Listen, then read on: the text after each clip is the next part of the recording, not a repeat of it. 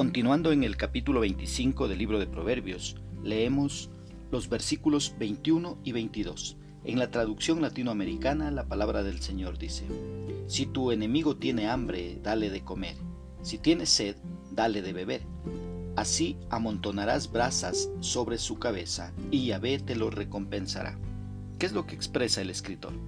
Nos da una enseñanza que a ninguno de nosotros nos cae bien, ya que estamos muy acostumbrados a la venganza.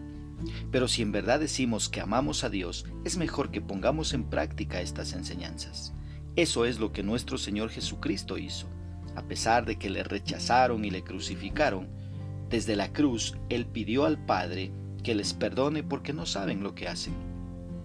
Si el que te aborrece tuviere hambre, dale de comer pan, dice el versículo. Esta es una dura enseñanza. La Biblia nos ordena dar amor y cuidado incluso a nuestro enemigo. La naturaleza humana nos dice que odiemos a nuestro enemigo, pero la Biblia nos dice que lo amemos, que amemos a nuestros enemigos y que lo hagamos de manera práctica. Puedes ver esta enseñanza también en Mateo capítulo 5 versículos del 44 al 47. Nos dice también que actuando así haremos que se avergüencen de su conducta. El versículo dice, porque ascuas de fuego amontonará sobre su cabeza. Esto nos enseña que podemos destruir a nuestro enemigo haciéndolo nuestro amigo, y el Señor nos lo recompensará.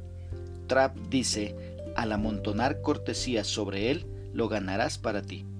Al hacer un bien a nuestros enemigos, nos hacemos más a nosotros mismos. ¿Cómo podemos aplicar esta porción bíblica a nuestra vida? Primero, haciendo el bien a todo el que podamos hacerlo.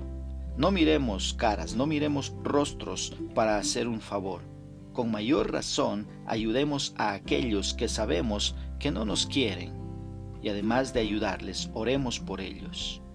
Otra aplicación puede ser mirando a nuestro alrededor para ver la necesidad y cuando la encontremos, pidamos a Dios que use nuestras vidas para suplir esa necesidad.